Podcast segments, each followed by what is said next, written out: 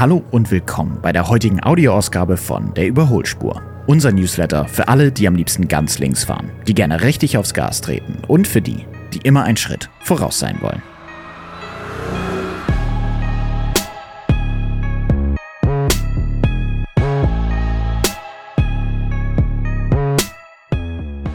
Dein neuer E-Transporter ist bestellt oder steht sogar schon vor deiner Tür und du fragst dich jetzt auch, mit welchem praktischen Zubehör du dein Leben als E-Transporterfahrer noch bequemer machen könntest, dann ist heute die Folge für dich. Hör genau hin, wir haben nämlich fünf Zubehörtipps für dich und deinen E-Transporter. Viel Spaß!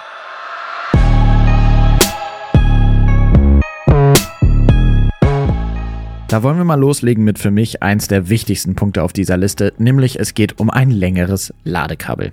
Als E-Autofahrer kennt man dieses Problem leider nur zu gut. Nicht immer ist nämlich die Ladesäule an der Straße so aufgestellt, dass man auch mit dem mitgelieferten Kabel ohne Probleme die Säule mit dem Auto oder Transporter verbinden kann.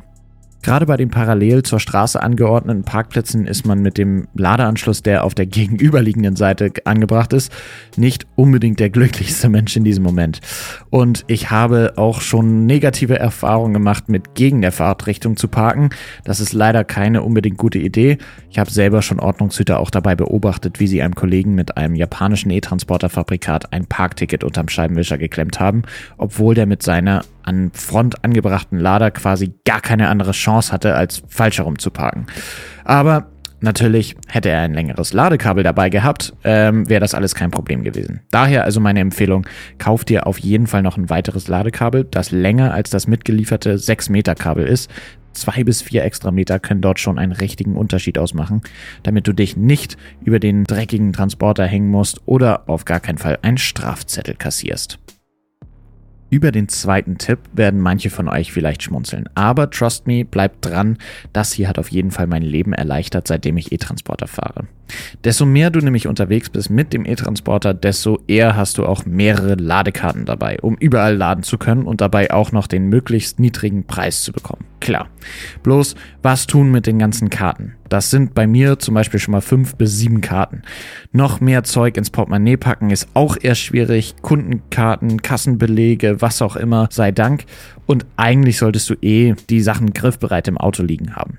Der Ordnungsfanatiker in mir hat sich daher eine Lösung ausgedacht. Ich habe mir für meinen E-Transporter ein Ladekarten-Etui besorgt, in dem ich jetzt alle Karten gesammelt unterbringen kann. Das muss natürlich kein gesondertes Ladekarten-Etui sein, denn allein für den Namen lassen sich die meisten Online-Shops schon 5 bis 20 Euro mehr geben. Ein handelsüblicher Kreditkartenhalter tut's natürlich auch. Ich würde euch raten, schaut auf jeden Fall nach irgendwas, was ihr irgendwo anbringen könnt, irgendwie kleben oder so. Dann könnt ihr das Ganze sogar da anbringen, wo ihr euer Ladekabel auch meistens habt. Und dann ist das Ganze überhaupt gar kein Stress mehr. Tipp Nummer 3 hat auf jeden Fall den coolsten Namen auf dieser Liste. Das Ding heißt nämlich Juice Booster. So, was ist das? Naja, mit dem ersten Tipp, den längeren Ladekabel, kommt ihr natürlich super weit, wenn eine Ladesäule in der Nähe ist. Wenn ihr aber nicht gerade Zugriff habt auf eine Ladesäule, dann kommt der Juice Booster ins Spiel. Sobald du überhaupt einen Stromanschluss zur Verfügung hast, kannst du mit dem Juice Booster nämlich ohne Probleme deinen E-Transporter aufladen. Egal ob Starkstromanschluss auf der Baustelle oder nur die normale Hausstromsteckdose, damit bekommst du den Akku auf jeden Fall wieder voll. Und nebenbei kann der Juice Booster auch noch als mobile Wallbox fungieren, also ganz normal auch in deiner Firma den E-Transporter aufladen. Wenn das für dich interessant ist, schau auf jeden Fall mal in die Show Notes. Da haben wir dir einen Link zu unserem Juice Booster 2 Angebot reingepackt. Richtig praktisches Teil und unabdingbar, dass man sich dieses Teil holt, wenn man E-Transporter fährt. Für Ladepausen, aber eigentlich auch alle anderen Pausen, ist der nächste Hinweis auf jeden Fall gedacht. Eine praktische Tischablage fürs Armaturenbrett sorgt dafür, dass du Kaffeebecher, Brotdose oder auch mal die Arbeitsunterlagen sicher ablegen kannst, ohne dass sie umfallen oder dass dich dein Kollege aufs Versehen draufsetzt. Das gibt es zum Beispiel passend für den Educato, aber auch für andere Fiat Professional Modelle. Das ist auf jeden Fall was, was mir das Leben super erleichtert hat und die Pausen ein wenig angenehmer gemacht hat. Tipp Nummer 5 ist ehrlicherweise vielleicht gar nicht so unbedingt praktisch, aber verschafft dir im Alltag doch stellenweise vielleicht ein bisschen seelischen Ausgleich, sagen wir mal. Was ist denn das größte Ärgernis im E-Alltag? Richtig, wenn mal wieder ein Verbrennerfahrer unbedacht auf den Parkplatz vor der Ladesäule geparkt hat. Ja, der war ja noch so schön frei. Nur blöd, dass du jetzt nicht laden kannst, es sei denn, du hast vielleicht ein langes neues Ladekabel dabei. Um den anderen Fahrer aber noch mal eine kurze Info mitzugeben, dass sein Parkverhalten nicht so optimal ist, habe ich mir jetzt eine Packung Falschparker-Aufkleber in den Transporter gelegt. Da steht ein ganz freundlicher Glückwunsch zum ersten Platz fürs Falschparken drauf. Gepaart mit der Info, dass der Parkplatz für Elektrofahrzeuge freizuhalten ist. Aber Achtung, den Aufkleber lieber nur auf die Scheibe kleben.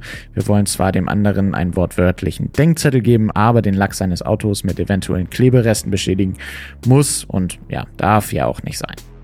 Mit dieser moralischen Genugtuung entlasse ich dich jetzt auch schon wieder in die Woche. Ich hoffe, es hat dir gefallen und du konntest ein, zwei Tipps für dich rausziehen.